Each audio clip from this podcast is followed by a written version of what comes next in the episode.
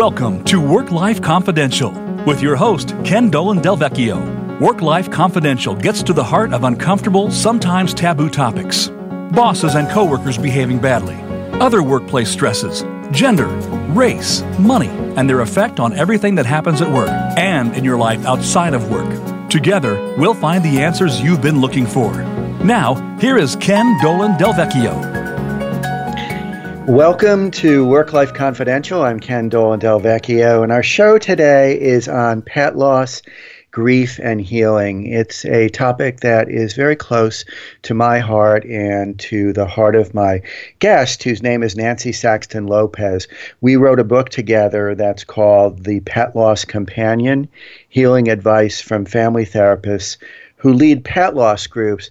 And I'm going to read a paragraph from the book's opening before introducing Nancy in a more complete way. So, this is from the introduction, chapter one. For a combined total of more than three decades, Nancy and I have led support groups for people whose dogs, cats, rabbits, birds, horses, and fish, yes, even fish, have died We've been trusted with stories of love and grief, each one helping us better understand what it means to be a human being, deepening our appreciation for life and the relationships we cherish. 25 years ago, when I was a young therapist, a wise woman told me that we inevitably pay for our love with grief. Inevitably, she said, because all relationships end. She also promised that love proves to be worth its cost every time. We've seen the truth in her words told countless times by people after losing their companion animals, and we wrote this book to share what we've learned. So now let me tell you a little bit about our guest. Nancy Saxton Lopez is a licensed clinical social worker, psychotherapist, speaker, trainer, coach, and management consultant. She's a senior partner at Clinical Services Management, which is a behavioral health consulting and management corporation. And she's been at her business for 30 years. And at the same time, she's maintained a private psychotherapy practice with a wide variety of expertise. She has expertise in bereavement, in adolescent issues, depression, anxiety, relationships, eating disorders, and crisis intervention. Nancy is a graduate of New York University School of Social Work and holds a certificate in family therapy from the New Jersey Center for Family Studies. She's a member of the American Academy of Experts in Traumatic Stress, and she has led the Companion Animal Loss Support Group at St. Hubert's Giralda which is a humane welfare and educational organization in Madison, New Jersey, for over 28 years. I had the privilege of leading the group with her for about 12 years. And she is the originator of this group, and she continues to lead it today. She is co author with me of our book, which I will shamelessly mention again. It's called The Pet Loss Companion Healing Advice from Family Therapists Who Lead Pet Loss Groups. And you can learn more about Nancy and her business at www.csmpc.com. CSMPC for Clinical Services Management, PC.com. Welcome, Nancy. It's great to have you with us. Thank you so much, Ken. I'm really happy we're doing this and talking about something that is so very dear to us. And I want to start out where I know many, many people get thrown when they lose their animal companion right at the start, and that is that they feel this loss with greater depth of grief than they might have felt the loss of one of their parents or of a dear friend. Let's talk a little bit about why that's so common. Well, you know, it's interesting because even after so many years of uh, facilitating the group, um, almost every time that I'm co or leading, that someone comes in, or maybe more than one person, and they sit there and they look at me or they look at the group and they say, I think I'm crazy. They're whispering because they can't believe the depths of their attachment and their grieving for this companion animal. Um, and we all know that a relationship with an animal is completely different than one with a human. And of course, we all also know that it's unconditional love. And those animals are with us every single day, and they're woven into the tapestry of our lives. Um, they need us to take care of them. They're dependent upon us, but they also make us healthier. Um, so what I tell people, because so many out there don't understand the connection, is that it's the relationship they grieve. It's it's it doesn't matter how many legs the being has. It's really the relationship. Well, I, it's, it's such beautiful words that you use, woven into the tapestry of our lives. I, I love that, and and I, I think that when it comes down to it, we are we are so close. There's a kind of intimacy that is rare in other relationships. Our pets are often the first the first ones, aside from perhaps our partner, if we're partnered, who we see in the morning, they greet us with enthusiasm. They may be licking our face or pawing at us and waking us up, and we touch them with our hands every day. I feel like that's so important. And we, we do things that that a human being will usually only do with either their infant or another yeah. person who is entirely dependent on them. We clip their nails, we bathe them. When they need it, we give them pills. And so there's a kind of intimacy, there's a kind of depth of, of physical, emotional, spiritual connection, you might say, because another another part of this is that they never learn they never learn language the way that another human being does. So we are we are we're connected to them through intuition, through reading mm-hmm. what their eyes, what their body movements have to say to us. And that depth of that depth of relationship Connection. is very special indeed. And that's what people can't believe when they all of a sudden don't have that animal there. Um, and that's why they come in and say, wow, I think I'm crazy because I can't believe that I can't function. And so that's the purpose of the group, as you know. And I think that that's helped a lot of people understand that what they're feeling is absolutely normal. Yeah, and, and also that it doesn't mean you loved that human being any less. Every relationship is unique they're different, and it it doesn't make sense to try to rank them. And it certainly doesn't make sense to add questions that perhaps lead to feelings of guilt about mm-hmm. things like grief that are beyond our ability to logically grasp. And I, I just feel like it's been so important so many times to say it doesn't mean that you loved your mom or your dad or your sister or your your close friend any less. It's just part of the mystery of human connection and it's something to to perhaps notice but not in any way to judge yourself negatively because of. And I'm sure you have those kinds of conversations all the time in the meeting, as I did. Exactly. Because they they need to have the support, because as you and I know that um, the world or society does not grieve very well, and we don't grieve very well. At least I don't believe for our, our human people. Say nothing about our animal uh, animal companions, and so they they don't know how to react when someone they they're sad and they're upset and they say something about their loss and somebody may have a comment like, "Well, you can get another one." You know, or well, you know, um, you'll get over it. It'll be okay. And so part of the, the group has been really wonderful is they're all with people who love their animals and who really are, you know, devastated with their death.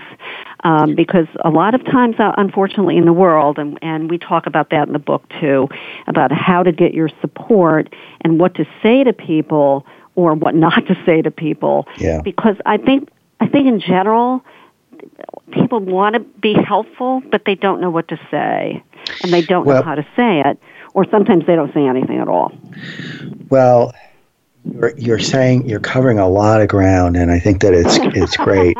and I want to just punctuate a few of the things you said. One is that we're not good at grieving in our culture, and a few years back, I read an article and I would I would regularly state this in the group during the group, and it said that in our culture, in mainstream American culture, if a person who we know has suffered a major loss, whether it's a pet or a parent or lost their job or lost a very important relationship, that those around them, on average, will expect that they will be grieving, that they'll be upset and, and maybe be having a hard time for about three weeks. And then mm-hmm. at the end of that time, if the person is still showing signs of emotional pain, that other person in our culture, no, yeah, there's something wrong with them. And and of course, that is so, that is such a small window to expect the grief to resolve. And most people will say that it takes much longer than that. And some people will say, look, it takes going through the seasons. It takes going yeah. through all the milestones of the year, birthdays, holidays, holidays right. the the the anniversary of the loss. All of those kinds of things are it's very common. It's not essential and it's not always the case. And in fact, there are some people who, after a couple weeks, are going to feel more or less like they're in a place that feels less pain. They're not going to be back where they started no. because that's not really the way grief moves. We tend to grow as a result of the pain of grief, but but we're so unprepared in general. And then when when somebody says something like, "Well, why don't you just get another cat or dog or or it was only an animal. Can you imagine? And I know we've had these conversations oh, with oh, yeah, group. Can you imagine somebody saying, "Well, maybe you can get another mother, or maybe you can get another brother, or maybe you can get another friend"? It's it's unthinkable. But also, as you were saying, I do believe that most people not all people, but most people operate from a place of good intentions. And so yeah. when they say such things, they're honestly trying to help the person who to whom they're speaking feel better. They're not trying to denigrate the way they're feeling. They're trying to to help in some way. So what do you think? I mean, what are some of the things that you advise people to say when they get that sort of dismissive comments from another person? Well, there's it depends on the person. Sometimes people don't want to confront that, and they just don't talk to those folks. Um, when a lot of times people in their grief are not going to be too conflictual. Um, however, I we can't you know, coach people to say, you know, that's really hurtful. You know how important, you know, this relationship was to me. Um, and something on that order maybe, um, and hopefully, and, and I do think a lot of people initially at least say, I'm sorry. Do you think though that people don't like to be in other people's pain? They don't know what to do with that. I think, I think that that's I think that that's the core reason why we tend to give three weeks. I think it's mm-hmm. because mm-hmm. yeah. it is so intolerable for most people to be close to another person's pain because if you're going to be empathic that means you have to at least feel a hint of it yourself and and that's so hard because i think also as a mainstream culture, we have separated ourselves from the realities of life and death and from the natural cycles that are all around us. And so we've also created a a sense that death shouldn't happen. And that when it does happen that there's something terrible about that. And and I, I, feel like these are all the kinds of things that get in the way of people just being present emotionally connected to the person who is who is going through a hard time and tolerating tolerating what they're feeling. I also feel like we have a culture that is so denigrating of non human beings in general, treating them as objects, as though they, there's this mythology that animals are so different from us that they really are, relative to us, essentially unfeeling, unthinking, and that the idea that you have a relationship with them to some people is is sort of beyond imagining. Yeah, they they don't understand it. I kind of do a like a, a a third law. A third of the people don't like animals. You know, they don't want to really have anything to do with them, which is fine. You know, they're not they're not um, you know willing to take care of an animal. They they're not interested in an animal. They don't like animals. Um, Except maybe to that, eat. What was that? Except maybe to eat. So, I can't you you went out for some reason. Anyway, so um, can you hear me? Yeah, no, I said except maybe okay. to eat them. Oh yes, sorry. Yes, that's good.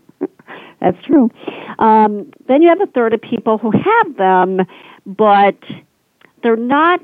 They're engaged with it. It's okay, but if they had to move, or if or if something happened, all right. Well, we'll just you know that'll be it, and then we'll give the animal away to a shelter or whatever, and we'll just go. Um, there was one example. I think I told you this years ago when we started the group at St. Hubert's, and and um, we were just in the beginning phases of it. And the CEO at the time at Sayers, you know, was really happy we were doing you know this group, and he said, I, "We just had a woman the other day that came in."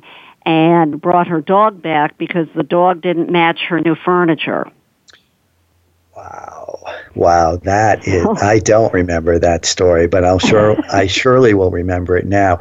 We are going to need to go to a break. When we come back, let's talk a little bit about the dilemma of having to euthanize your pet and how okay.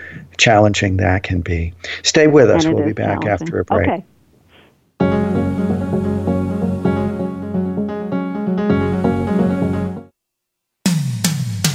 It comes to business, you'll find the experts here. Voice America Business Network.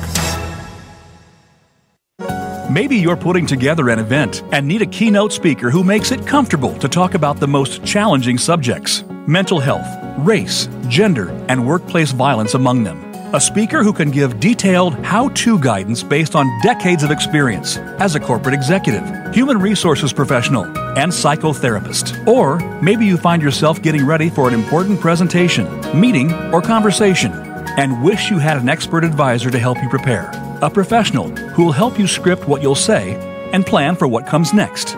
Ken Dolan Del Vecchio is available to speak at your event on workplace or relationship subjects. He's also a trusted advisor, consultant, and coach to business leaders and others. Visit greengateleadership.com to learn more and get in touch. That's greengateleadership.com. As a business professional, you know there is no greater challenge than keeping the people around you focused, engaged, and productive. We all have situations in our lives that rob us of our most important resource attention. The key to dealing with the distractions and still being our best is resilience. We can't always avoid challenging situations, but we can make sure we bounce back. FEI, the Workforce Resilience Expert, is the leader in helping your workforce be their best selves. We have a range of services to strengthen well being, enhance culture, empower safety, and manage crisis. From the most personal problems to crises on a global scale, our experience can help you meet any challenge. If you're working to keep your workforce focused, engaged, and productive, Contact FEI Workforce Resilience at 1 800 987 1948 or visit FEINet.com. FEI, the Workforce Resilience Experts. Become our friend on Facebook. Post your thoughts about our shows and network on our timeline. Visit facebook.com forward slash voice America.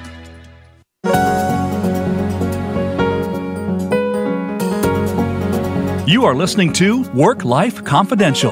It's time to hear your voice. Call into our program today at 1 866 472 5790. That's 1 866 472 5790. You may also send an email to Ken at greengateleadership.com. Now, back to Work Life Confidential.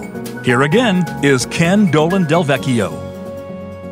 Welcome back. I'm talking with my friend and co author, Nancy Saxton Lopez, about pet loss and grief and healing. And Nancy, let's talk a little bit about euthanasia. When we have a pet who is suffering, who is struggling, their life is coming to a close, it can be so challenging for the mm-hmm. guardian to make the decision to end their suffering. What are some of the what are some of the ways that people have struggled with this in your experience? Well, I'm you know, it's very rare over the I don't know, 28 years that, you know, and then you were doing a lot of that group work with me over a period of time that people came in and did not feel guilty. Um, they felt that they were playing God. They felt that you know their animal's life was in their hand, and they they were the ones that were killing the animal. They felt that either the animal was suffering and they waited too long, or they felt the animal could have gotten other treatment and they did it too quickly. It, it's a it's, bind, it's right? It's either way. Either way, yeah. there's pain. Yeah and the guilt and the guilt is the hardest. We know this. The guilt is the hardest and it takes a longer period of time to work through because of that them blaming themselves. Now you and i have talked a lot about this and worked with the youth people. Um, there was a Susan Cohen who used to to be the social worker at the Animal Medical Center um, said this beautifully. You did not kill your animal, the disease did or is, and you have the ability to look at their quality of life and to make a decision for them. To, to, end their suffering the is person, the language that yes, to end that, their suffering. yeah, to end their suffering, not their life. Right. Correct. And I think that helps people. They still struggle with it. There's been a handful of people that, you know, were okay with, with the decision to do that. Many of them would wish their animal would die, but that mm-hmm. also can be very traumatic you know, to sit and wait for that, um, especially during that process of death. So, no matter what, it's really hard. Um, and that is a big question at, or a big topic at every group and about who euthanized, how did it work, how did you feel, what was going on, um, and the guilt that comes around it. So, and we can't take away people's guilt, but we can also talk to them about hopefully someday, you know, you will be able to work through this um, because they were suffering and they weren't getting better. And there is a quality of life scale, I think, that people can use. I actually pulled it up for the program here. Um, doc, do you know this one? You probably know it from your vet. Probably has it. Um, Dr. Villalobos' quality of life scale for pets. Um, V I L L A L O B O S um, and it has to do, it's very simple hurt, hunger, hydration, hygiene, happiness, mobility, and if they have more good days than bad days. So that is is really an important thing for for the guardian to kind of take a look at if the animal can, cannot you know is not defecating or urinating outside, if there's vomiting, if there are seizures, if there's lethargy, if they don't want to eat, um, all of those kind of things can be looked at. Um, however, it still, unfortunately, still does not take away the guilt. Um, when they have to make that decision, and then they make it, and then the animal dies. But it, we work yeah, with it every day.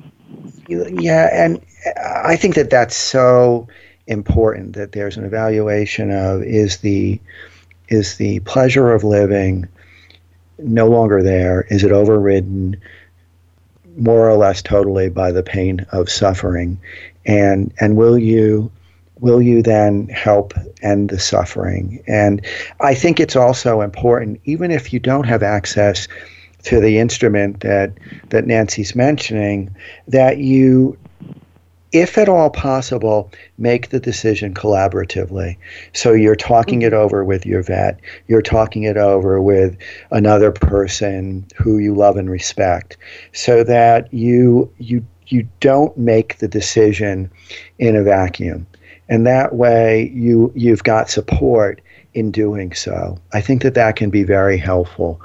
And and I know that it's a process. In fact, my son and his wife have an elderly cat who they are making they are regularly having to decide is it time is it time the cat has a mm-hmm. cancerous tumor he seems to be doing fine he gets treatments he gets cortisone shots and they revive him and he seems to be doing fine for quite a while and then he'll have a slump and they'll need to bring him to the vet but they're they're in conversation between the two of them and their vet in a way that they they all they have support. Eric and Christina have support with this decision, mm-hmm. and they're talking with with their parents. They're talking with their friends. So it's not it's not like they are making the decision in isolation. I think that can help as well. Yes, yes, I agree. So Nancy, let's um, talk a little bit about just the normal process of grieving. And I say normal because there's a huge range of what's normal. The first point that we might want to make is that there isn't really a normal. It's kind of no. whatever is normal for you. But maybe you can talk a little bit about what it what it tends to look like. Yeah, and you know, a lot of times in the group, people come in and they and they're very emotional. Um, they're distraught um, but they don't understand what's going to happen. Um, and so I talk about it's pro- grieving is a process. It's not an event. It takes a period of time. We alluded to that last segment. Um, and in the beginning, you're overwhelmed. You're cognitively you're off. Uh, emotionally, you're off. Physically, you're off. Behaviors can change. And that's not untypical for any grieving, but when you're not supported with it, it, it magnifies it. So what we talk about is in the beginning it's overwhelming. There's like it's like ebbs and flows, but the the waves are very intense and they're very frequent. Um, so a lot of people can't you can't really function very well. Um, but as time goes by, and depending on the person, it's always unique, and everyone grieves differently. Um, as time goes by, those waves are not quite as intense and they're further apart. Now, that doesn't mean that in a few months you might not get hit again because, you know, a song comes on or, you know, you see your favorite place where you last walk your dog or whatever that might be, uh, or the birthday or a holiday. It'll, it'll happen again. But I think it's helpful to explain to people how that is because no matter you don't love it, nobody likes to be in this kind of pain, but at least there's an understanding that it comes and it goes. And you may have a lot of different feelings at one time, and then all of a sudden you they're gone, and then you say okay, and then you crash again. So I just and and I, and I, I just want to also jump in and say there used to be this this model, and it's a very helpful model from Elisabeth Kubler Ross. So the idea mm-hmm. that when there's a major change or a loss, we tend to deny, we tend to be numb, and we're in that period of being overwhelmed, almost paralyzed. And then we shift into sadness, and then we move into anger, and then we bargain. We mm. try to we try to recreate the feeling of the world as it was before the loss, and then we come ultimately to acceptance. And while it's a good framework, it's important to note, as you're describing, that it isn't circular like that. It's just a big mess. It is bouncing yeah. back and forth among all of those. And that also there is confusion, there's uncertainty, there may be sleep problems, there may be eating problems. Yeah.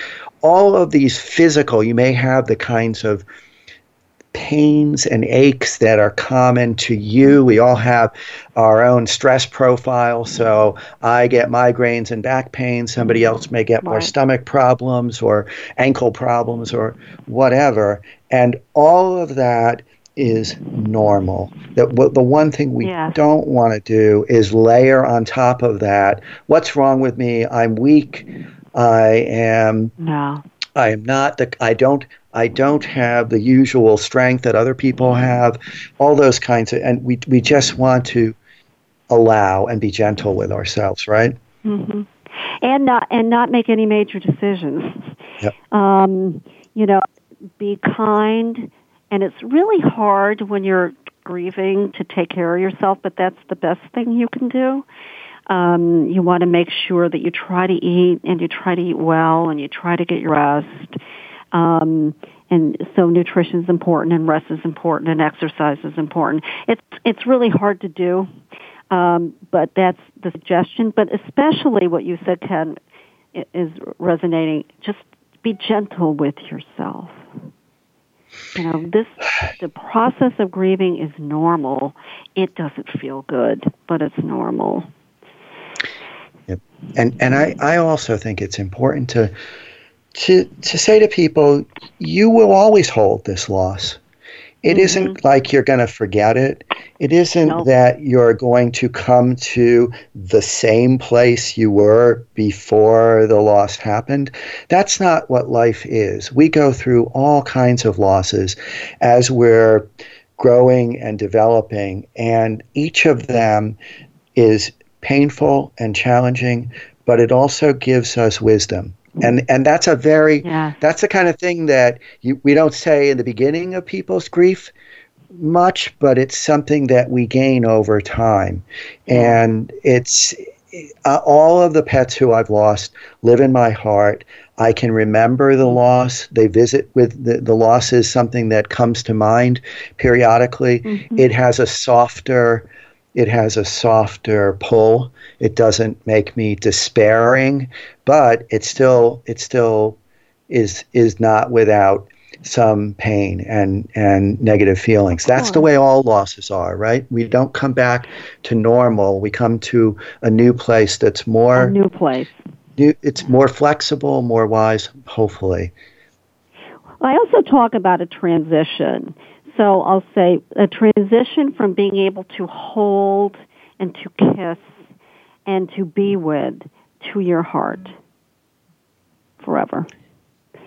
So that right now when they're when they sit there and they're grieving and they're and they're distraught and crying and, and, and upset, of course you can't touch them anymore. You can't kiss them. Yep. You can't get up and walk with them. But that transition happens, like you said, because you will never forget them.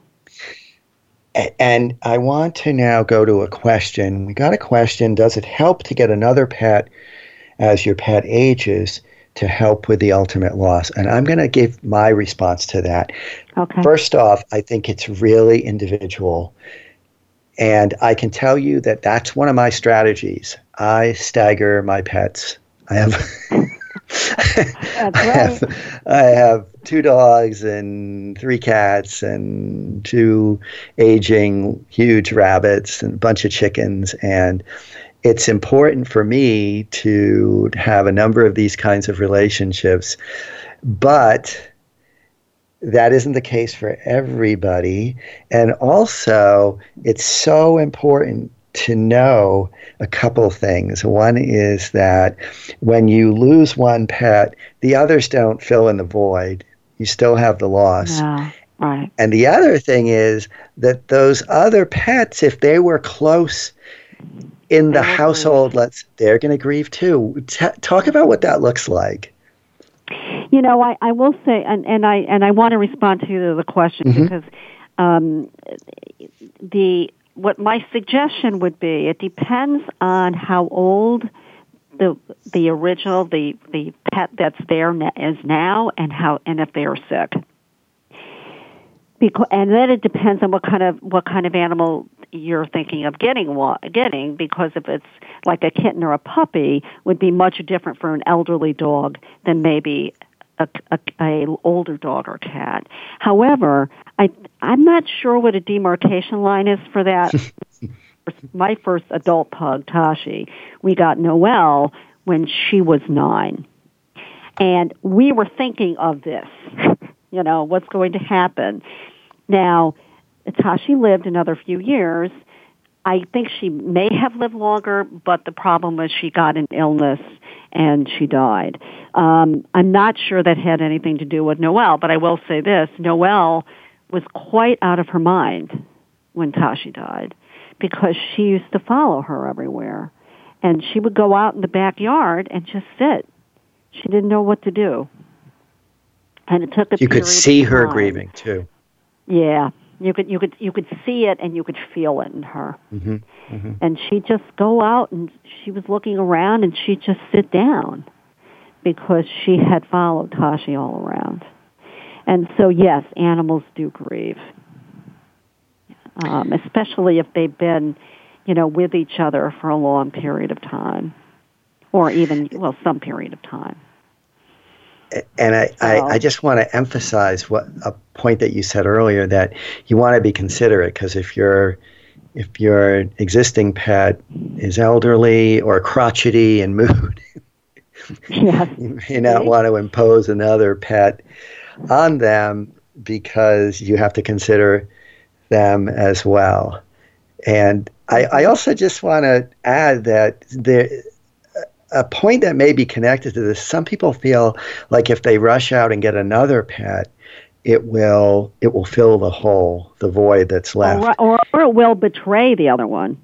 Oh, too, well, yeah, absolutely. So, and it's important to just give yourself the time to make that decision thoughtfully. It, you can always you can always put time in place. But if you go ahead and get another pet too soon, that can that can be a situation that's not the most comfortable for you or for your new animal companion either.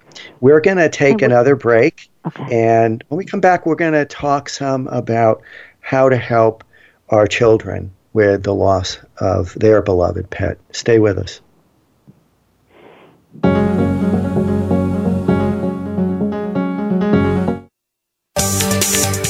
From the boardroom to you, Voice America Business Network.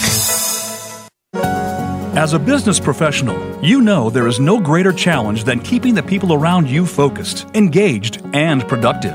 We all have situations in our lives that rob us of our most important resource attention. The key to dealing with the distractions and still being our best is resilience. We can't always avoid challenging situations, but we can make sure we bounce back.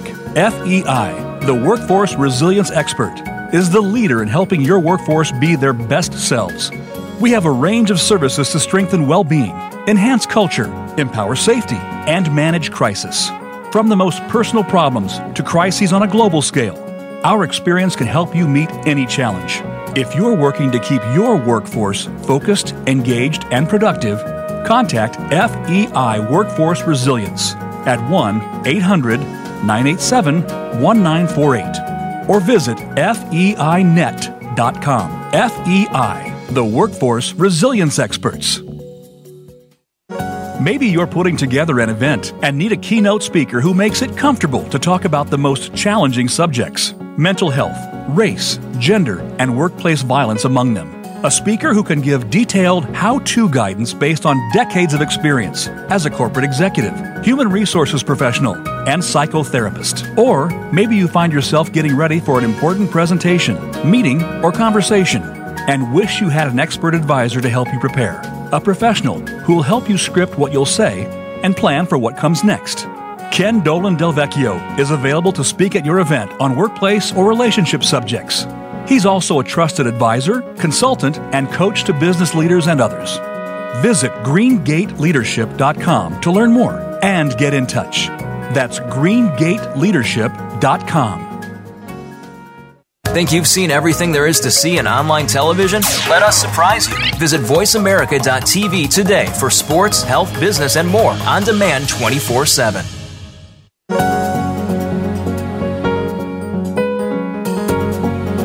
You are listening to Work Life Confidential. It's time to hear your voice. Call into our program today at 1 866 472 5790. That's 1 866 472 5790. You may also send an email to Ken at greengateleadership.com. Now, back to Work Life Confidential. Here again is Ken Dolan Del Vecchio. Welcome back. I'm speaking with my friend and co author Nancy Saxton Lopez. And we were just chatting about how time just flies. There's so much that we could cover, but the time is short. So we want to remind people about our book, The Pet Loss Companion Healing Advice from Family Therapists who lead pet loss groups, which is available on Amazon and a lot of what we're well all of what we're covering today is in the book. The book is drawn from our experiences in facilitating pet loss support groups over the course of many many years. Nancy's been doing it for 28 years. I did it for about 12 of of those years. And so this is wisdom that comes from the experience of of people who came and offered one another support. And we wanted to talk now a bit about how we can help our kids with the loss of their beloved pet. And also, I would just broaden that and say with loss in general. And one of the first things that I want to just throw out there is it may be the case that you would want to help your child avoid facing loss. Mm-hmm. And it's it's a bad idea. Loss is part of life got lots of stories about parents who tried to do that and it catches up eventually and it, it can be the kind of thing where the child when they learn feels betrayed and feels disrespected but nancy why don't you talk a little bit about some of the ways some of the healthy ways to help our kids work through loss well, I will say this, um, which is super important because we don't really see a lot of kids in the group. We we never really have. Um, and parents are the role models for grieving for their children. They're not going to learn about um, the emotions around a loss or a death or an ending um, very easily, except through um, their experience, especially with parents. Um, and what parents like to do, and we understand that, Ken just alluded to it, is that we want to protect them from pain. And the problem is that there is a lot, there is some pain in life in many different ways. Um, and death is one. I mean, loss of a job, moving, friendships lost, you know, uh, um, other kinds of, you know, falling outs or whatever it might be. Um, and so it's important to remember that you are the role model. Um, now, that said, if you cry, that's okay. it's all right to have an emotion around, um, you know, the death of of your animal um, or a human. Um, so it's important to also understand the age. I mean, there are age uh, variations in how kids look at death or know about death. Um, and kids can I mean, little kids run around. They can say, oh, you know, um, Rocky's not here anymore. Um, where's Rocky? And, and you could do a picture, but then they go play and they come back. But after I think Ken, right, is about eight or nine years old, they really have a concept of the finality of death, if I'm not mistaken. Begins to yeah before before five or six, it's almost like you have to get very concrete and say Rocky doesn't can't move anymore. Rocky is is not able to eat anymore. He's no longer able to be with us. You have to lay out the the very specific observable ways that that death shows hmm. itself and and you have to say it over and over and over again because there's not the sense of permanence. Right. And and and then yes as a child grows into their middle grammar school years they're going to start being able to hang on to the the permanence of of loss. And so it, it becomes it becomes more graspable in the same way that we do. But it is important to realize that even with adults we we are going to at times regress when we have yeah. a major loss. And so sure. it, all of this is fluid, all of it is flexible. Teenagers are, are pretty much adults in terms of their ability to hold on to constancy that once the loss has happened, it's it's it's there and it's not going to change. What are some things that important. I'm sorry. Oh no, I think it's important for as the kids get older to have them involved in what's going on with, with the animal what's the process, go to the vet with them, and especially around a euthanasia Asia decision. Mm-hmm. Um, and they can be present. The older kids can, I mean, parents may not want younger kids present, but certainly older kids can be present because then they have the support around them and the family goes through it together. Um, the one thing you don't want to do is sweep the animal away and this happened, Ken, to someone we know when we worked at Morristown, uh, sweep, you know, the dog away, and the kids go, where, where was, where's the dog? Oh, the dog went to the farm. We, you know, wanted him to get, you know, out, out to the farm where he could run around and all that stuff. Well, as an adult, this woman found out that no, the dog yep. was, was euthanized. And then and how do you feel? How do you feel? I mean, how do they feel at that? yeah. Yeah, they feel betrayed. They feel dismissed. I got to tell you, Nancy, and this is one of the stories in the book, and it's about a, a human being. I counseled a couple who they one of their parents had died, grandmother for their children had died, and they told me that they were going to tell their kids that their grandma had just taken a worldwide cruise and she was going to be gone for about a year. And and I remember saying to them, What are you going to tell them at the end of that year? And they said, Well, think up something else. And I said, So you'd rather have them believe that their beloved grandmother, who they see every other week, because she lived she lived in Westchester and the family lived in New Jersey, so it wasn't terribly far. And they saw each other regularly. I said you'd rather have them believe that she abandoned them without saying goodbye. Mm than that she died. And and the, I think in some ways this comes down to what we were talking about before, which is no nobody wants to be present with another person who's feeling deep pain, and least of um, all our child. right. Our child. Exactly. And the, yet, the instinct is to protect. Yeah, and but the and problem yet, with that is, then they don't grow up with that. They don't know how to deal with it. Exactly, and that's and yet the challenge is that that's part of what it means to be a parent. Just as you were saying, it's to be the role model and to be present and to confront challenging things. I remember my son Eric was about eight or nine, I believe, when his new, fairly new kitten Willie died. Willie died very, very suddenly. And his mom and I sat with him and we talked to him about it. We showed him Willie, who we'd brought back from the vet. We had rushed him to the vet that evening and they tried to save him during the night and he died. So we went and got him and brought him back. And we talked with Eric. He pet him. We talked together about how to say goodbye. We each wrote cards to him and nice. then we buried him buried him outside and eric's card was so moving. He said willie i'll love you. I, you're my we were one of my best friends. I wish we could have been friends for longer. I mean we were all distraught. We were all in tears. Of course. And and the thing about it was he understood through that experience that it's okay just as you were saying to be in tears to be very upset because that's what human beings have to go through now if you were if we were totally stoic and we pretended that we were just a okay with the fact that we were burying Willie, how would he feel? He'd feel alone.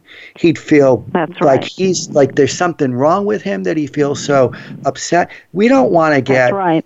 want to be on the floor screaming and yelling and pounding our fists and and losing all control because that would be very scary to our kids. But we also don't want to be a nice person in the presence That's of our exactly child. We- right. Right. We want to role model what is reasonable and healthy and and pretty much the norm for human beings who have suffered the loss of of a beloved pet or a beloved family member. And like you said, if you try to deny it, it's going to catch up. Eventually, it's going to catch up. It will. That's so and that's going to be much more difficult for that person to be able to work through those things.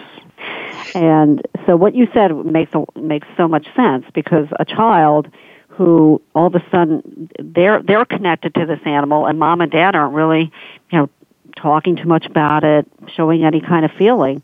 The question is is that going to be the way they're going to feel when I die? If I die?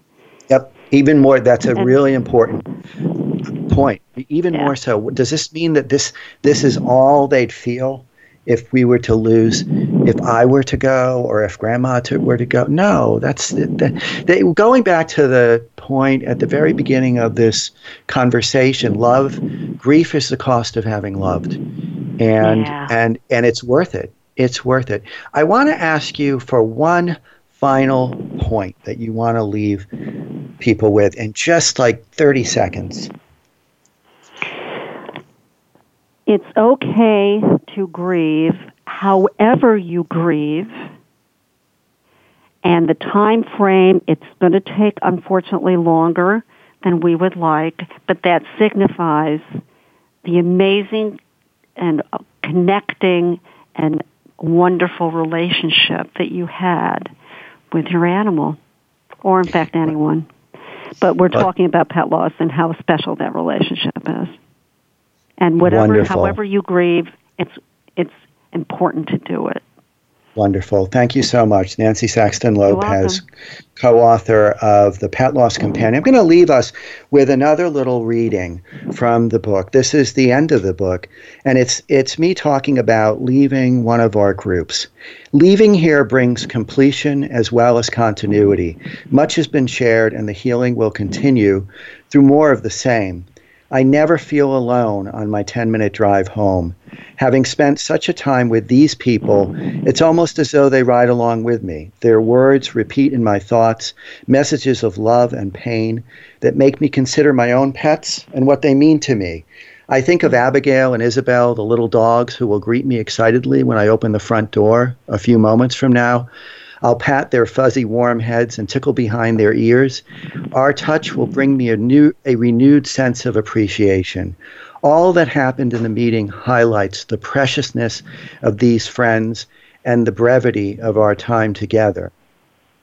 And I think of Reggie, Phoebe, Lily, and my other departed pets. The people with whom I shared the evening demonstrated for me once again the miracle of grief for there was a time following the loss of each of these pets when thoughts of them would bring only searing pain. I reflect on how grief eventually turns heartache into gratitude. Nancy and I have been asked many times if the worst pain of grief will ever end. We can answer with certainty that it will. One day, you will recall your lost pet and smile. Your grief, which may still feel raw as I read these words, will eventually lead you to that moment. Your pain will grow ever smaller, but the love you feel for your pet will be yours to keep. Thanks so much for joining us. Fred Rogers said if it's mentionable, it's manageable. My wish is that together we'll continue to break silences, to talk about important stuff that goes unsaid or isn't talked about enough, and find solutions together where necessary. Join us next week when we'll be talking about so called soft skills. Our show's title will be Soft Skills? I don't think so. I'm Ken mm-hmm. Dolan Del Vecchio, and you've been listening to Work Life Confidential. I'd like to thank Nancy Saxton Lopez once again and thank our thank executive you. producer, Randall Libero, and our engineer, Josh. And thank you so much for being with us. We'll look forward to our next conversation.